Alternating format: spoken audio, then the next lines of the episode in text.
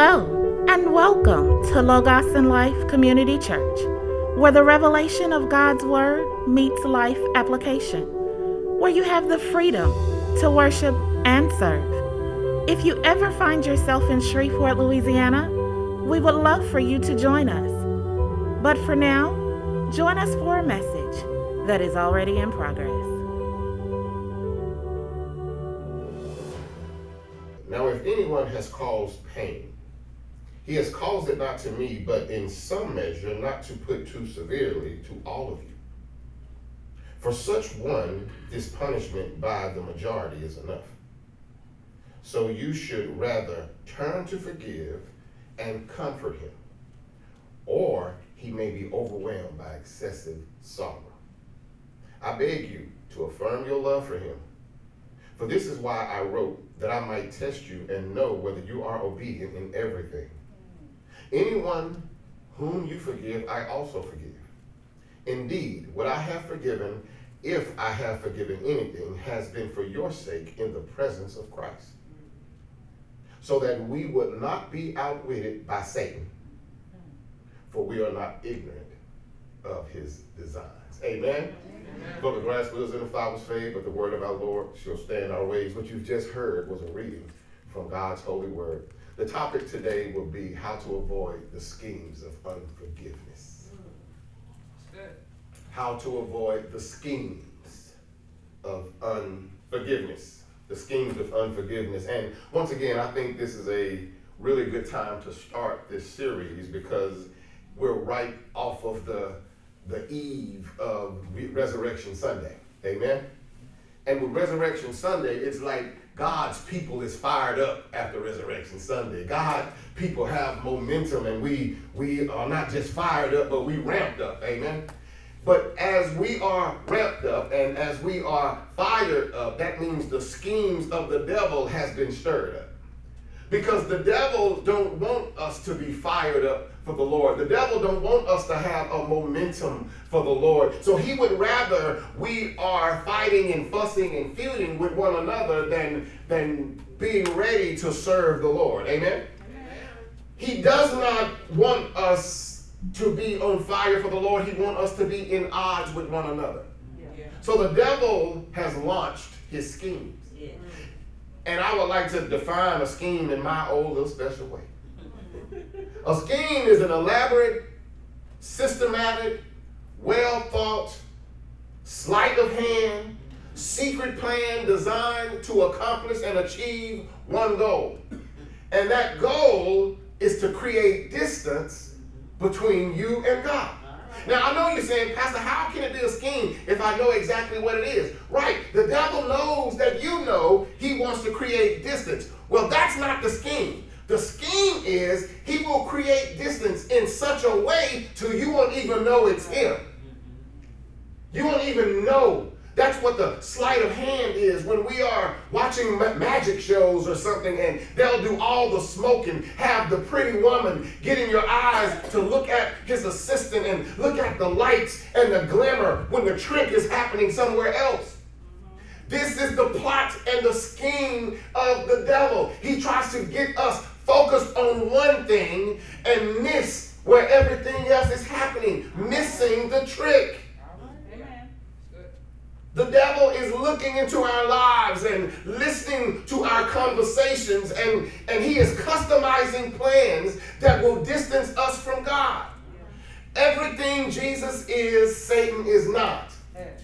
Jesus encourages unity where Satan encourages division. Amen?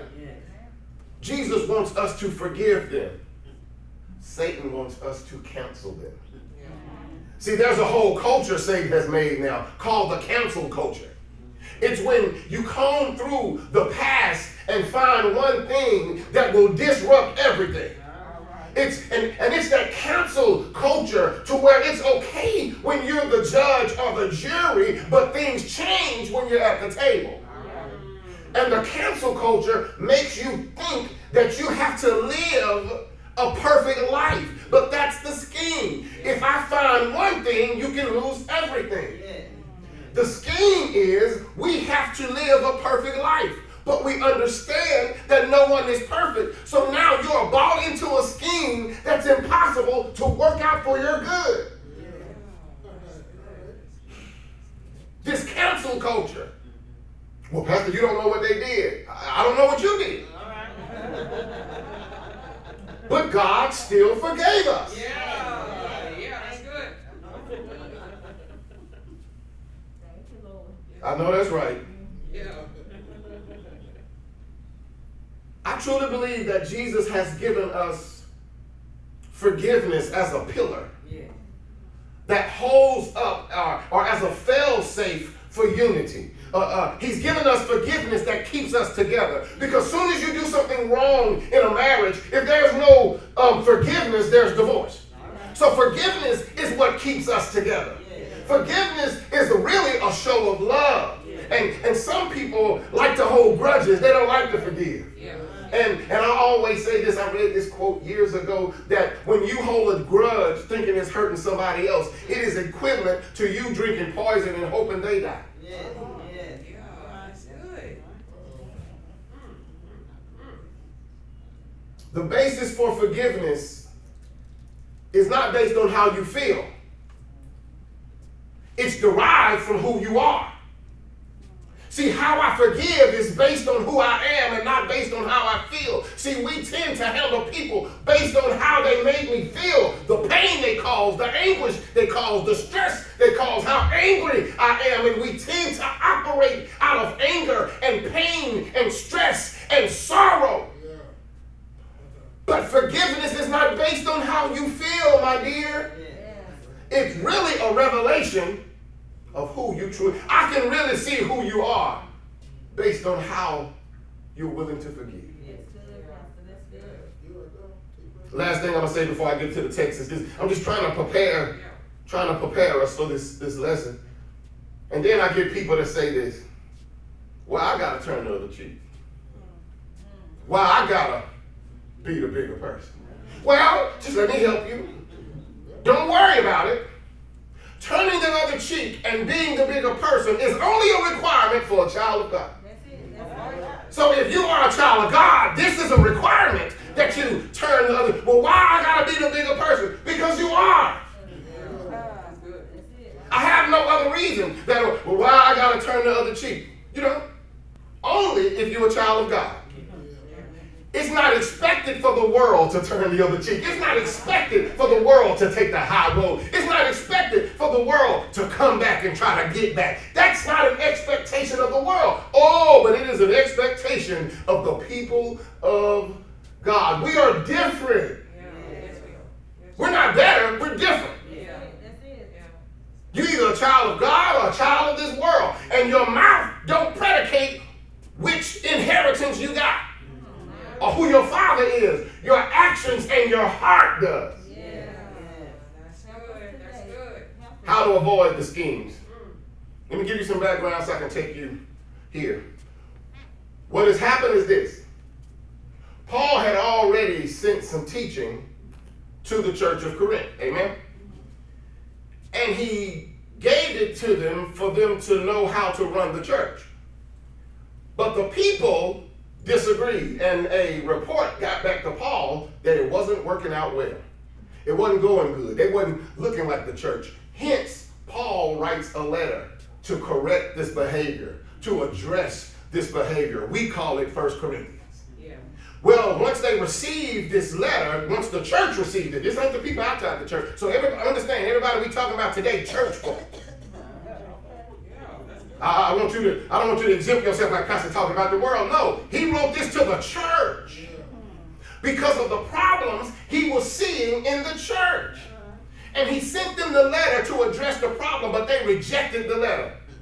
The church rejected the letter. Actually, they really rejected Paul. Let me tell you why. Because Paul was poor. Because Paul was always suffering. How, how do you want to follow somebody that's suffering all the time? They got a lot on their mind all the time. How do you want to follow somebody that's going through a lot? How do you want to follow someone that's not eloquent of speech? Paul wasn't an eloquent speaker. So what happened was through their town of Corinth, speakers would come that was well off, had plenty of money, plenty of houses. They looked real good, had the highest of education. They was able to dissect that word and blah. the people were like, oh, and my pastor can sing, oh, and he's smart, and he Dr. Rem, teacher, judge, and he, oh, and they fell in love with who and then all of the accolades, but they missed the word. Yeah. Ooh, that's good. But then they realized they were wrong. And they apologized to Paul. So Paul writes another letter. Keep in mind, Paul had returned, and, and when you read the text, it, it calls it a, a, a trip of tears or the trip of pain, the journey of pain. Because Paul says, I was hurt and you was hurt. I was sad and you were sad. But Paul writes what we call Second Corinthians or 2 Corinthians. He wrote it saying, I know we've been through a lot, but I still love you. This is the precipice that we read Second Corinthians 2 at. Are y'all ready for the text? Yeah. Paul basically saying, I know we got issues, but I still love. See, you need to text that to somebody today. This was Paul sending a text message to the people in the church saying, I know there's issues, but I still love you. I know there's some stuff that ain't quite right, but I still love you. I, I know you may not come, but I'm still there for you. Okay, don't worry about it. So, how do we avoid the scheme of unforgiveness? Number one, don't add to the pain. Pastor, what does it say in the text? Let's go to verse 5 and 6. Now, if anyone has caused pain, he has caused it not to me, but in some measure, or not to put it too severely, to all of you. For such one, this punishment by the majority is enough. Okay, let me let me let you know. First of all, he's saying at some point somebody got to stop the pain. Yeah. We cannot compile pain on top of pain thinking we're going to move past pain. This is one of the schemes of the enemy. He says, let the current pain be enough. I keep saying that forgiveness is not based on how you feel. Because if forgiveness is based on how you feel, when they cause you pain, you're going to return pain. But when you respond from the heart, the relationship matters. Not what they hurt. The relationship, and, and especially when I'm, I'm, I'm, I'm doing premarital counseling or postmarital counseling, I always tell people that there's a certain way you gotta fight. You gotta learn how to fight. And if, in, in premarital counseling, you gotta teach people how to fight. Because what happens is they gotta ask this question Do the pain that person caused supersede the love you have? Or does the love you have supersede the pain they caused? He's saying at some point we got to stop returning pain with pain. I want to say this to go back to the why I gotta be the one. Okay. I'll just say in the situation, I pray that somebody saved. I pray that you the one that is saved, and you respond like you are saved. And to say this, the reason why I gotta stop the pain because, as we all know, and the doctor can attest to it, that pain radiates. Pain moves through the body. I don't know why, doc. You're gonna have to help me. They call it a funny bone because ain't nothing funny about it when you hit it. Maybe that's just us calling it a funny bone. Maybe it's a different thing. But once you hit your elbow, your hand hurt. It, and, and, and, and, and once the, your, your heart start hurting, it, when, when you go to the doctor and you're having heart issues, they, they first want to know, is there pain radiating down your arm? Isn't it amazing how the pain is never centralized? It always radiates through the body. Or can I just say this real quick? The pain not only radiate, radiates through the human body, but pain has a way of radiating through the body of Christ. Yeah. Oh, because watch this. Somebody can, somebody over here can do something bad to somebody over there, and the somebody over there may be connected to somebody over here, and now that pain has moved through. But let me pause right here to tell you why it is so important that we gotta stop the pain from moving because we are one body. Yeah. How about I say it like this? My baby just had knee surgery, but her knee is not connected to her hand. And the fact that she can't move like she used to affects what she can do. Yeah. All because the pain in her knee. And the pain in her knee, she got something in her side. And then her side got to strengthen her quads. Her quad got to strengthen the ligaments. And all of that work together so we can get the body back moving as one. This is what the enemy wants. He wants pain to radiate through your marriage, pain to radiate through your job, pain to radiate through the church. Why? So you will not be doing what you're supposed to do. So you won't move like you're supposed to move, but you won't recognize it because it's a scheme. That's good. That's good. Pain not only radiates, it perpetuates. Yes. Oh boy, them preacher terms in it don't just radiate, it perpetuates. What you mean? If somebody hurt you, it seems like every time you see them, you get hurt all over again. That you mad all over again. That it seems like you oh let them call your phone. You like, I know.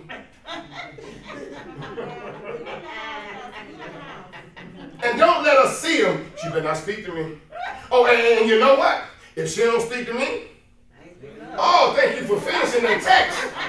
If she don't speak to me, I ain't gonna speak to her. If he don't say what's up to me, I ain't no use to, you know, hey, I ain't trying to cause nothing. Hey, hey, don't do nothing, don't be nothing.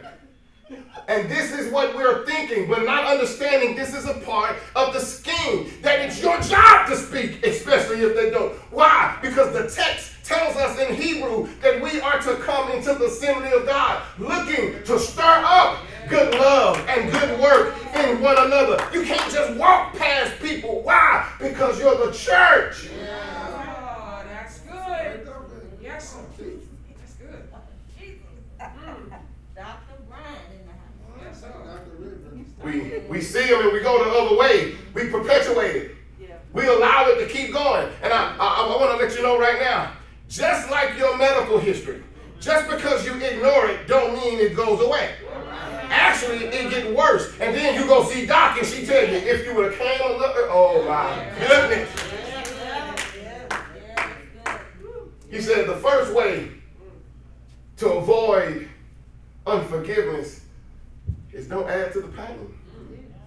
That's the first one. Don't add to the pain. Don't add to it, which means you don't have to return fire. I know they're shooting at you, but you don't have to return fire. Pastor, how, why, why I can't return fire? Because the fire they're shooting at you can't kill you if you got on the whole armor of God. Yeah. Because in, in Ephesians 6 and 11, Paul tells us to put on the whole armor of God so that we can stand the schemes of the devil. Which means the devil is only attacking the parts of the armor you don't securely have on or the parts of the armor you ain't truly faithful in. Yes, sir. That's good. That's good. Mm. Yes, sir. I want to shoot back a dart because they fired a dart. Well, that breastplate of righteousness should not let it affect you. That's. The sword you carry should not let it affect you. The shield of faith that's in the front. And the reason why the devil is attacking your faith with doubt is because it's not secure to you. It's because you don't trust the armor. So we feel we got to return. Fire in the hole. Which is one coming your way. I think we was taught at a young age. I know in my house, truth be told, if you get a lick, if you give a lick, you gonna get one. And then they go even further to say, if you're big enough to pass one, you better be big enough to take one. Well, that's not the text. The text says, if you're big enough to take one, don't add to it. Oh, I, I know we're quiet because I know y'all going, oh, well, Pastor, they out there with real weapons. Yeah, that's the physical the devil's trying to get you to see. This war is spiritual. Yeah. Number two, not only do we don't add to the pain, number two is we forgive them and comfort them quickly. Forgive them, comfort them quickly. Let's look at the text, verse 7. So you should rather turn to forgive them, I mean, forgive and comfort him, or he may be overwhelmed by excessive sorrow. Okay, I want to I want to first stop and look at the turn. When he says that you should rather turn, that means your first instinct is probably going to be the get back. when they hurt you, when you get hurt, the first thing after hurt is how I'm gonna get them back sometimes. But you gotta, you gotta turn from that. You gotta turn from that desire to retaliate. You gotta turn from that that that that that um that mentality of having revenge because vengeance is not yours. When did you go to heaven and snatch vengeance out of God's hands? Because vengeance was never yours. Vengeance, according to the scripture, says, Vengeance is mine, says the Lord. So if you are getting vengeance, who made you the Lord? Turn is for us to resist the urge to get them back. He hit me low. Go ahead, go hit him low. Y'all laughing because it's true. When he says forgive them and comfort them quickly, and I'm, I'm going to cover the forgive and comfort, but it's something that I'm feeling that I need to go to this part first.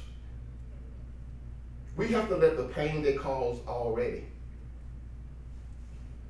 not allow us to pile up pain and then turn the error of their ways into a category that's unforgivable. What are you saying?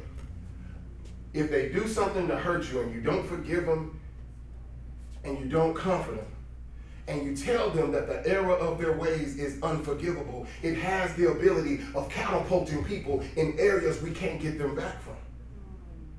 How would you like it if God says that what you did was unforgivable? Unforgivable is saying, I have no chance to reconcile this relationship. I have no chance of getting back with you. I have no chance of bringing it back when we had harmony and love and unity. I have no chance. And when we don't comfort them, when we don't turn, when we don't forgive them, it catapults people into a place of darkness. And when you in the, oh, watch this, you can be in the sunlight in the middle of darkness. Then it goes from darkness to detachment. Because I know we ain't where we used to be, I'm in a dark place and I can be around you, but I'm no longer attached to you. And then that detachment will lead to depression. And I can hang out with you, laugh with you, but my mind is in a dark place. My heart is now detached, and I find myself in depression. Sometimes, and then we wonder, man, why this person killed themselves? Why this person gave up on life? Why this person is homeless? Why is this person no longer with their family? It's probably because we refuse to turn. We refuse to forgive them. We refuse to comfort them. And what happened is they became overwhelmed by the fact that no matter what I do, we won't recover. This is serious. Don't let what your child do make you just throw them all the way away. Even if they don't respond to you, keep calling. Uh, even if mom or daddy don't respond like they should, keep texting. No, let them know. Uh, let me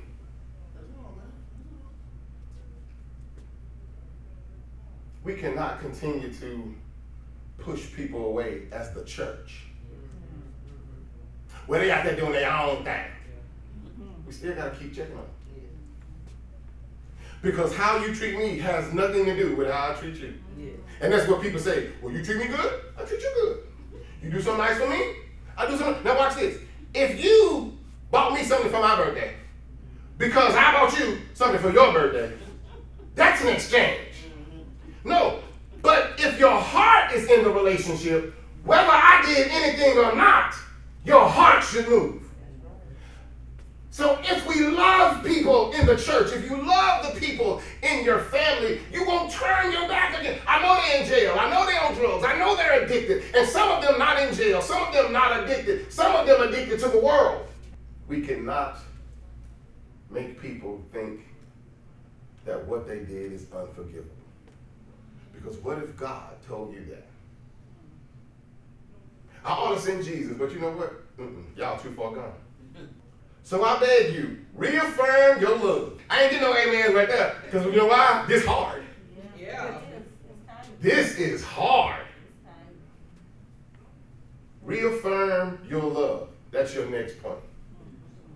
Reaffirm to avoid the schemes of unforgiveness. Reaffirm your love.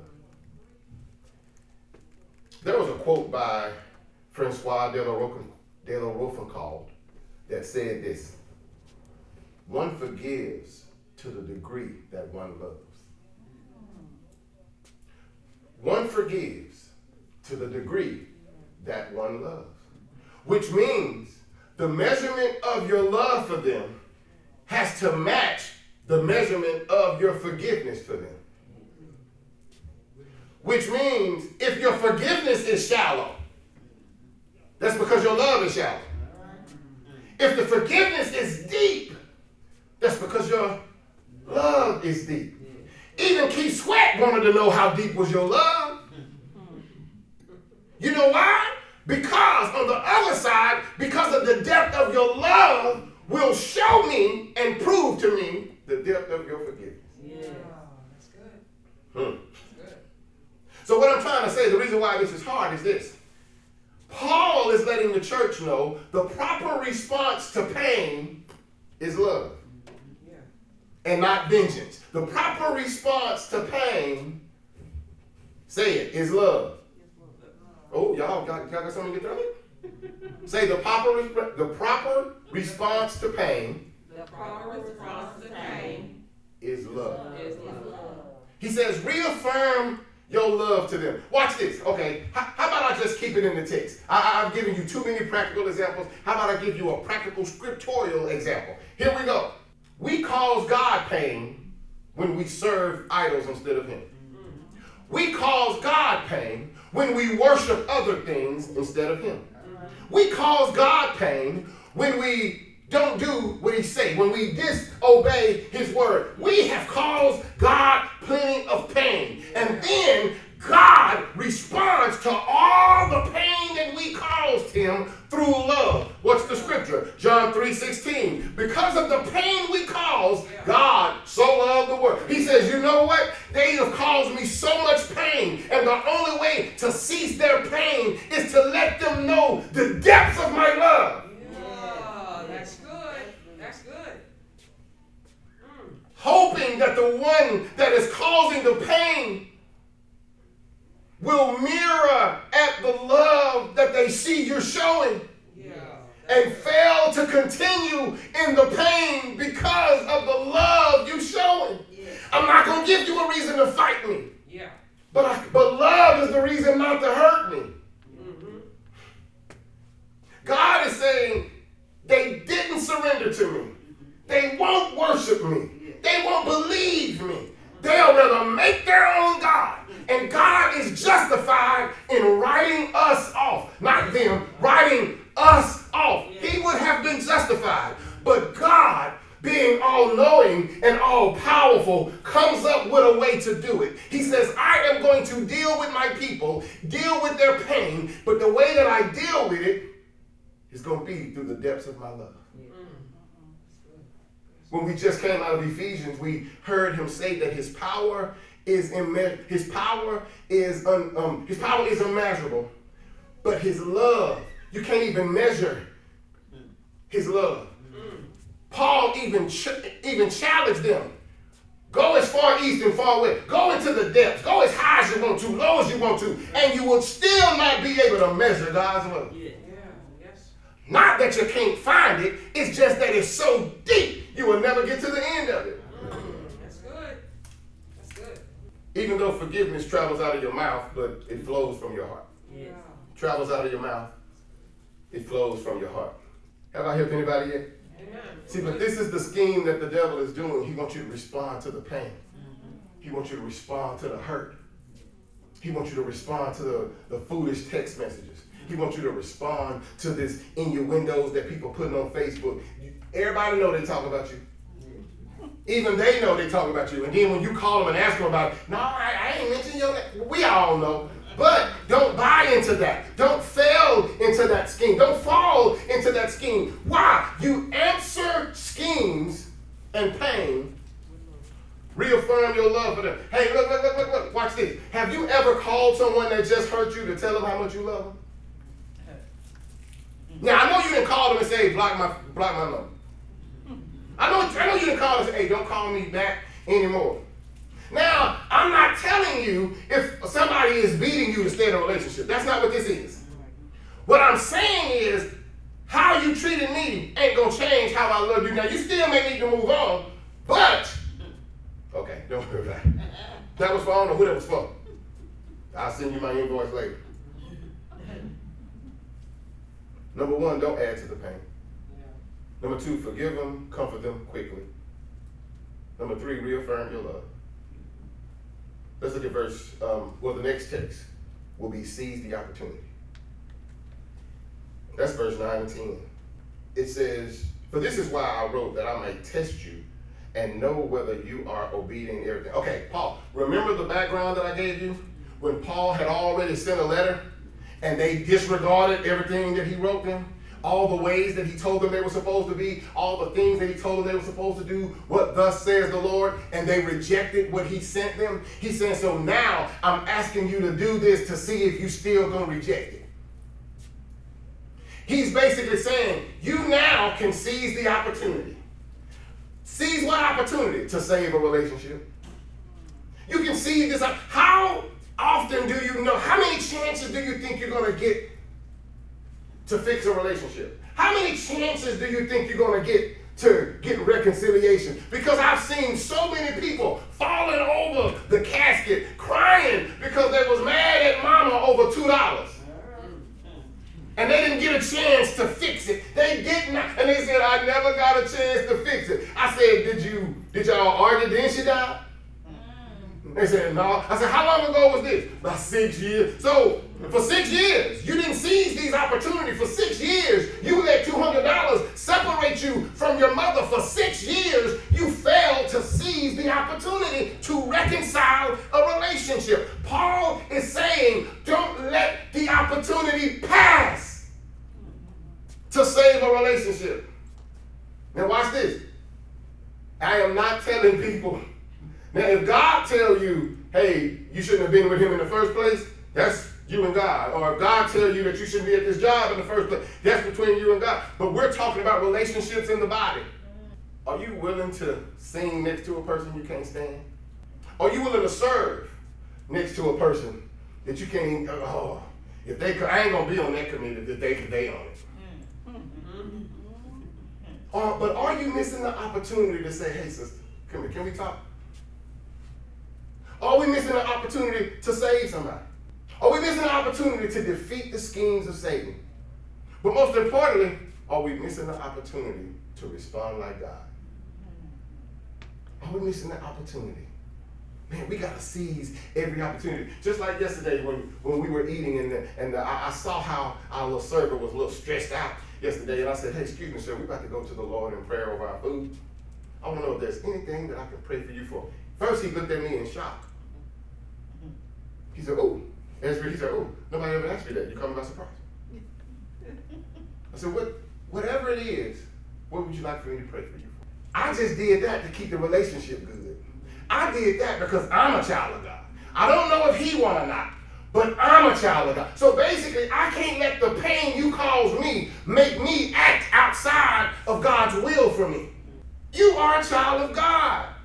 And, the, and because you are a child of God, the devil is launching schemes to try to get you to fall. He's launching schemes for you to miss opportunities. And then the person that you're mad at, they may not die, but they may move. If you and I have problems that are unresolved, and you send me a text, I'm reading that text through our problem. Oh, I'm, I'm not the only one. Pastor, what are you saying? If you and I are at odds, and you send me a text back that say, whatever, I'm not reading it as whatever, it's oh whatever. a text message is not the way to seize the opportunity. Some stuff need to be in person. Some stuff, oh, well, Pastor Coronavirus, get you some distance, meet in the parking lot. Get nine or ten spaces, and so you can see, so that person can see how much you care.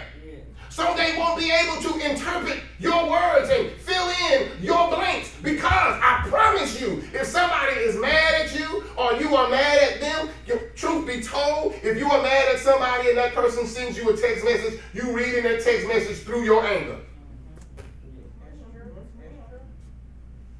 But we got to respond like children of God, of who God has called us to be, of who we were shouting over last Sunday for Resurrection and Passion Week.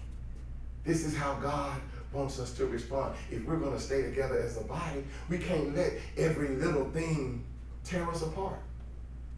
And you show me a marriage that ain't been through nothing, I show you a marriage that ain't about love. Because at one or any time, one or both of y'all thought about leaving. By the time he get home, me and all my stuff gonna be gone. and actually, I'm so mad I ain't taking nothing with me. He can have it all. But then some kick in. The love you have kicks in. That love you have make you seek forgiveness and retribution more than retaliation.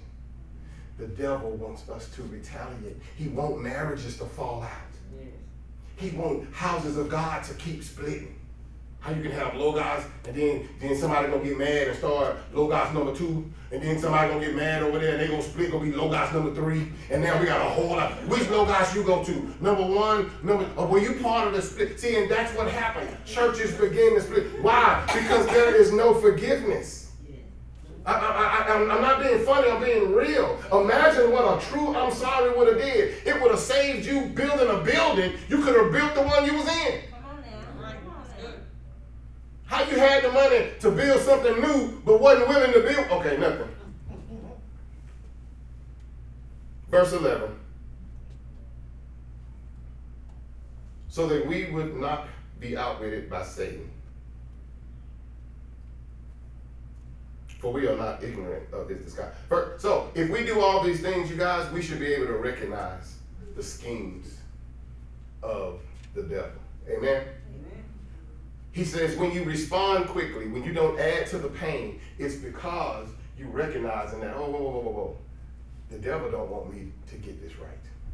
The devil don't want me to seize the opportunity. The devil don't want me to respond quickly. The devil don't want me to reaffirm my love. You know why? Oh, devil, just, just like I told you, I want you to know the schemes of the devil. The devil are not, is not sending rookie demons after you. He is watching your film. He is listening to your conversations. He is watching your character. And he is looking and listening and carefully plotting to exploit all of your weaknesses. Please understand the devil is never attacking you in a strength. He's always looking to attack your weak points. And whatever spiritual weakness you have, you better rest assured the devil is there. His schemes are there. Now let's do this and we're going to go home. Let's look at Matthew 18. And all I'm going to do is read it. Stop here and there, but we're going to read it and then we're going to go home. Because we're still talking about unforgiveness, right? There's danger in unforgiveness. And this was a parable that Jesus was telling his people. Then Peter came up and said to him, Lord, how often will my brother sin against me and I'm to forgive him? As many as seven times? Jesus said to them, I do not say to you seven times, but 77 times. Keep going. Therefore, the kingdom of heaven may be compared to a king who wished to settle his accounts with his servant. Let me pause right here. Whenever somebody hurts you, you need to be more driven to settle it than to re- recount it. Amen? Because I will promise you this the person who received the pain remember it totally different than the one who caused the pain. Oh, because the person that got hurt know what show, know what shoes you had on, or what jeans you had on, know where y'all was in the car. They know what radio station was on, what song was on, whether the sun was out. They knew what TV station was on. They knew who was at the house. They knew all that. Why? Because the pain has attached all of that stuff. So what you should do, instead of recounting what happened, just try to settle it. It, it don't even matter. It don't even matter what you did to me. I forgive you. Notice the person that is to institute the reconcile is, is not the one that caused the pain. Uh oh. I know, oh, oh, listen. Right. Crickets. You think because they did bad, they need to be running back to you. Because I didn't do anything to deserve this. God didn't have us running back to him. He sent his love to us. He wanted to settle it. When he began to settle, one was brought to him who owed him 10,000 talents. And since he could not pay, he ordered him to be sold with his wife and his children and all that he had and the payment to be made. Now, let me pause right here. Go back one, one, one slide. I just want to show y'all something. Uh, another slide. Yes. That 10,000 talents was equivalent to 70 years of salary. I want you to know that there was no way the man couldn't pay it. There was no way he could pay it. Keep going. And since he could not pay it, since he could not, not would not, y'all follow me? Mm-hmm. It's not that he could pay it. It's not that he wouldn't pay it. He had no ability to pay it. His master ordered him to be sold with his wife and his children and all that he had and payment to be made. So he was going to have to stay and work that off forever. Right? Watch this. So the servant fell on his knees. Listen to the response. The servant fell on his knees and begged him, implored him, have patience with me. I will pay you everything. First of all, he can't pay him everything. But just just spare me and I'll pay and, and I'll pay it. Watch this. And out of pity for him.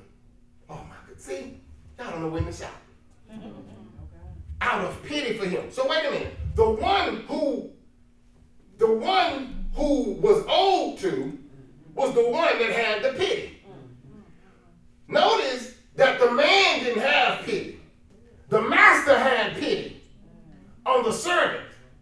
And he released him, wait a minute, and forgave him the debt. Whoa, whoa, whoa. We all had a debt. And we heard and know that our debt was settled. But please understand that you don't have an outstanding balance. Somebody had, you had a debt and the debt had to be paid. Which means if you still would have owed it, there was no way you could be in right standings with God. So what happened is God had to find a way to settle your balance and to get you back. So the way, so the way that he signed the check was L-O-V-E. For God so loved the world. And the way that he paid a debt that you couldn't pay was because of love. Was because of love. Now, here's the kicker. Next verse. But when that same servant, whoa, whoa, whoa, the same servant that owed the master a debt that he could not repay, the same servant that just received mercy from the master, the same servant that had a debt of 70 years worth of wages, the same servant just got mercy, just got released. Amen? That same servant. He went out and he found one of his fellow servants who owed him a hundred denarii. Pause right here. The same servant owed 70 years of wages. Right, right.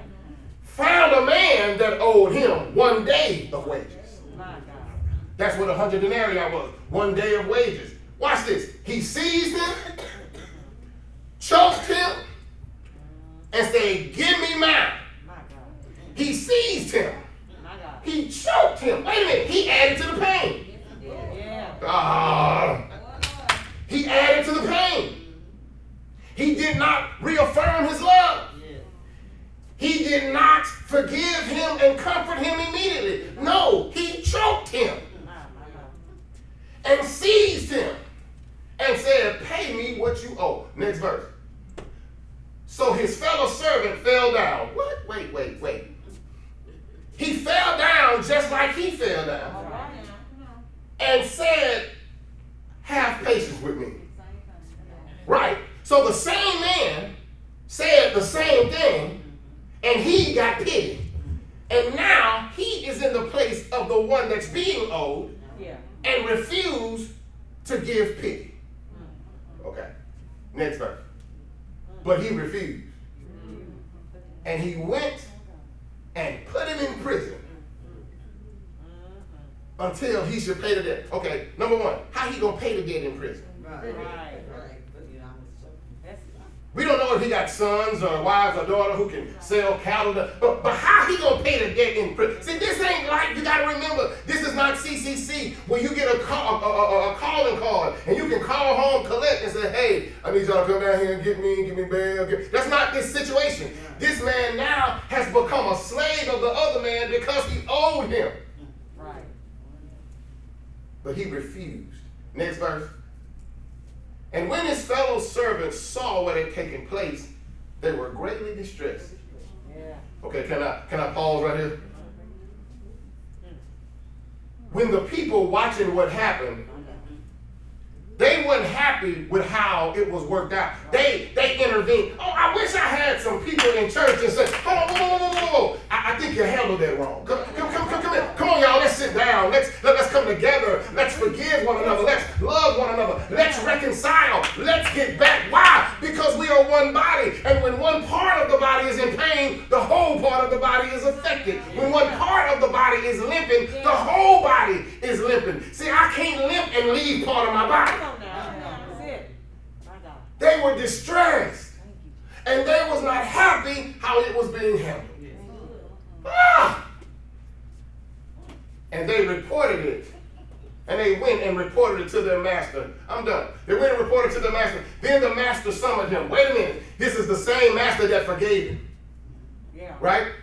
The same master that forgave a debt that he could not pay Yeah.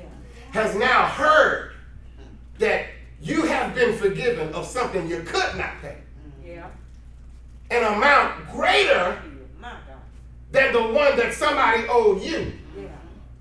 But yet you wouldn't extend them what I extended you. Okay. This master summoned him and said to him, You wicked servant. Oh, I'm done. You wicked servant. I forgave you. Ah! I forgave you. Lord, Lord, Lord. All the debt because you pleaded with me. Mm-hmm. And should not you have had mercy on your fellow servant as I Have had mercy? Can I can I can I pause for a moment to say this? Unforgiveness is a scheme of Satan Yes, it is. because forgiveness is a trait of a child of God. Hallelujah. And forgiveness, God is saying, the same way that I forgave you, Yeah. Yeah.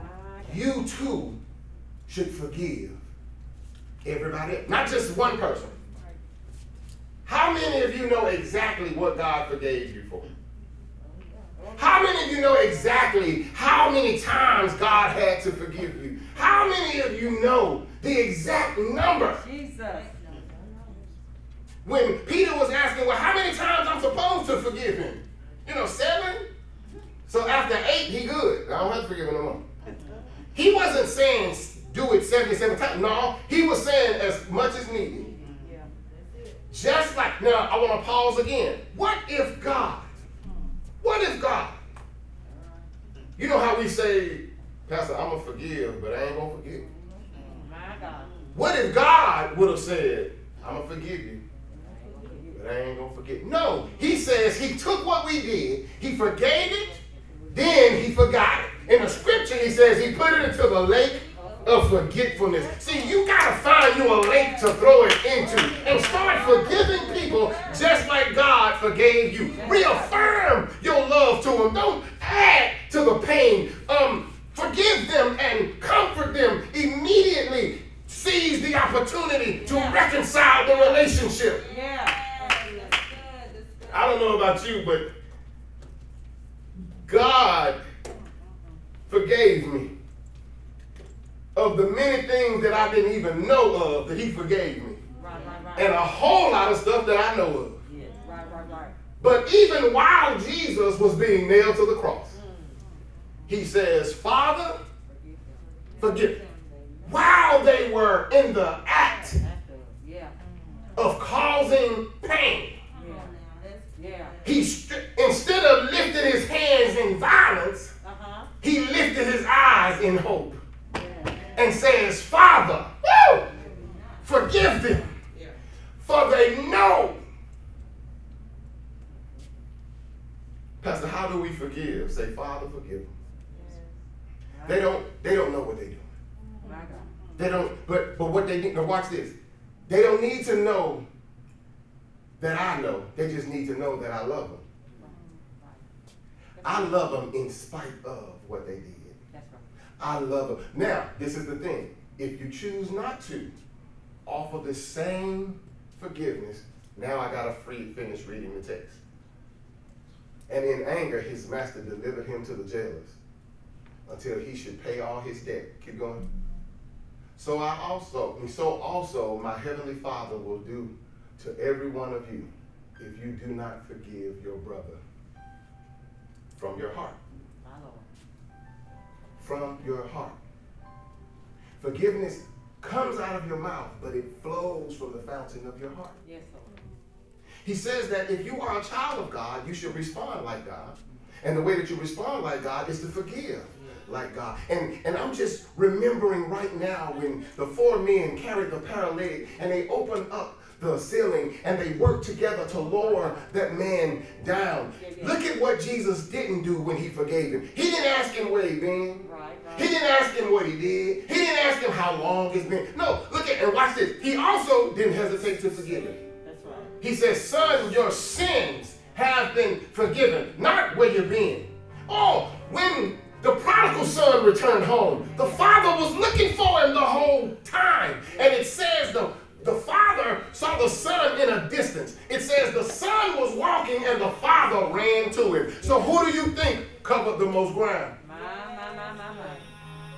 And when the when the son came home, he he he put the garment around him. When the son came home, he he put the ring on his finger. When the son came home, he made sure that the son felt like it had never happened. That's how we are to forgive. We are to make people believe and understand. Forgive in such a way that it erases all the pain. Hmm. We got to get outside of the cancel culture. Last instance I want to give you, and I know it disturbed many people, and I'm probably going to ruffle some feathers for those in here or maybe some that's listening. But I remember recently in Dallas, Texas, a, a white female officer entered into an apartment that did not belong to her. And she said, I didn't know it was my apartment. I don't know whether or not that was true, but it was a black man's apartment, and she assumed somebody was in her apartment. She shot some rounds and she killed this man, this innocent black man. Well, she went to court and there was and she was found guilty. And in court, before they sentence, they often give the family an opportunity to just say whatever on their heart to the person that has caused them pain. Many people got up there and said, You deserve to go to jail. Some got up there and said, You getting what you deserve. But then his brother got on the stand. And his brother says, You caused my family pain. He says, But my brother would want me to forgive you. He says, I forgive you. He turns to the judge and says, Judge, can I give her a hug? So she knows that I mean it. Some people was like, why we gotta always be the bigger person? Why we gotta be the one that turn the other cheek? Well, you don't have to turn the other cheek. It's just set aside for children of God. It's expected for you to turn the other cheek if you're a child of God. I don't want to have to take the high road. Well, the high road is reserved for the children of God. He says, I forgive you. And can I hug?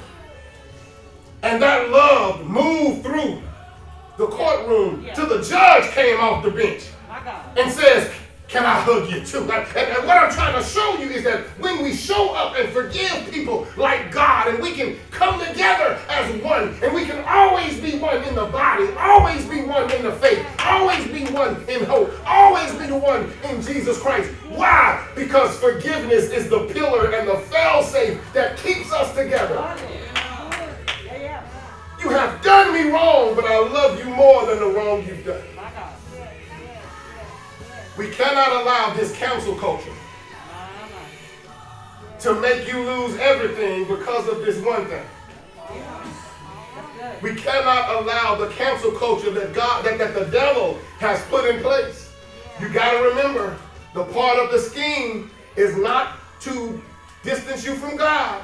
The part of the scheme is to distance you from God and not know it was the devil the whole time. That's why I said the plan is sleight of hand. Yeah. I'll even say this to you, and I'm, and I'm done. The devil will get somebody influence. The devil will pay one person a million dollars to kill everybody else.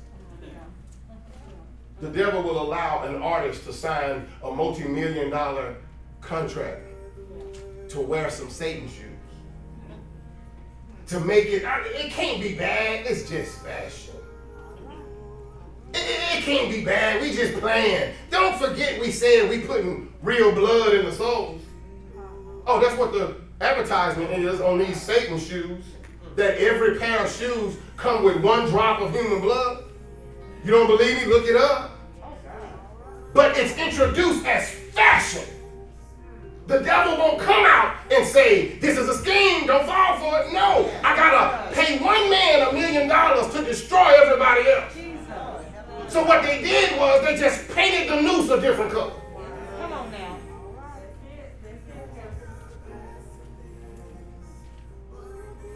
They'll send you to jail for stuff people going free over. Make you think you're not worth it.